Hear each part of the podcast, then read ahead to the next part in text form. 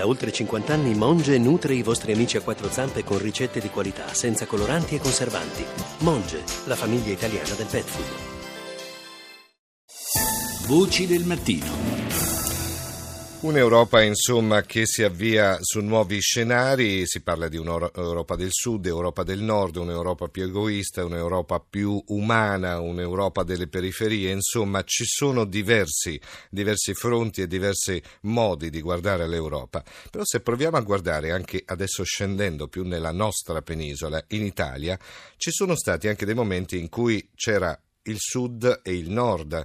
Eh, c'erano quelli che venivano chiamati in modo, come dire, dispregiativo terroni e dall'altra parte c'erano quelli che venivano chiamati sempre in modo dispregiativo polentoni. Esiste comunque anche un cognome che è proprio Terrone. Io eh, saluto adesso l'ingegner Francesco Terrone che è in linea con noi. Buongiorno ingegnere.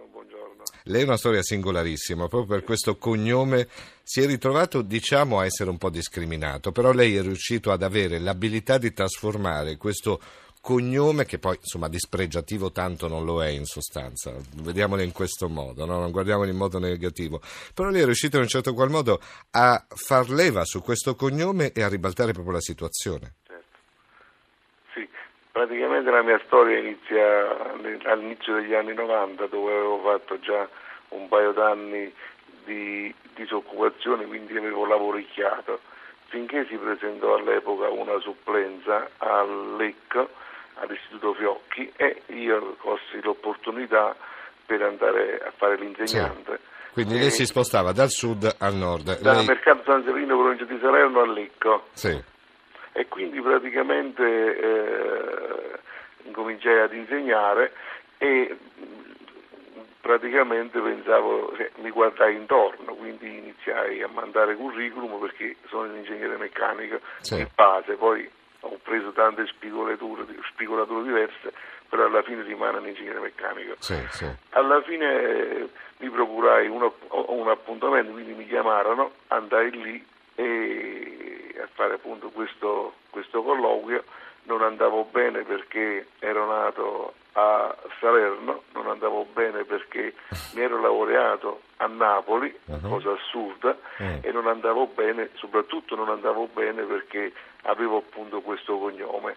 Così mh, alla fine, eh, dopo che mi mortificavano, continuavano a dirmi tante cose non positive, mi alzai, li ringraziai e ritornai in istituto, all'Istituto Fiocchi dove incontrai una professoressa di diritto, una cara amica, alla quale raccontai la storia eh, e lei mi disse denunci tutto la stampa. Non ero abituato a denunciare nulla perché mh, comunque venivo da un paesino non sì, molto, sì, sì, diciamo, Insomma, la sua collega le propose proprio una, te, una, una, una come diciamo, un, un, attacco, insomma, un attacco a quella che era una discriminazione.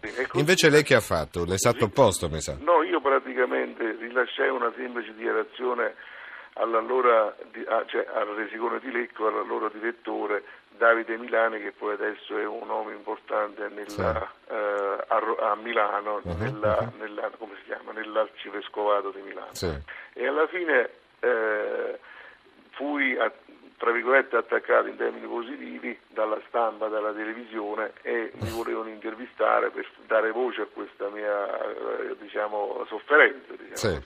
Alla fine eh, rilasciai solo un'intervista a Fraese, all'epoca dottore Fraese del TG1, uh-huh. un'intervista telefonica sì. e ehm, a, a, alla, alla, Repubblica sì. e poi dissi adesso devo scendere perché poi mi volevano dare il posto di lavoro, però ormai non era la mia area. ecco, potevo... però ingegnere, cerchiamo di sintetizzare che sì. purtroppo il tempo che abbiamo è limitato, certo, certo. la storia è molto lunga. Che cosa succede però a un certo punto? Me ne scendo giù, fondo un, una, uno studio di ingegneria poi una società di ingegneria, adesso sì. è diventata una SPA, ha otto sedi in Italia, ecco.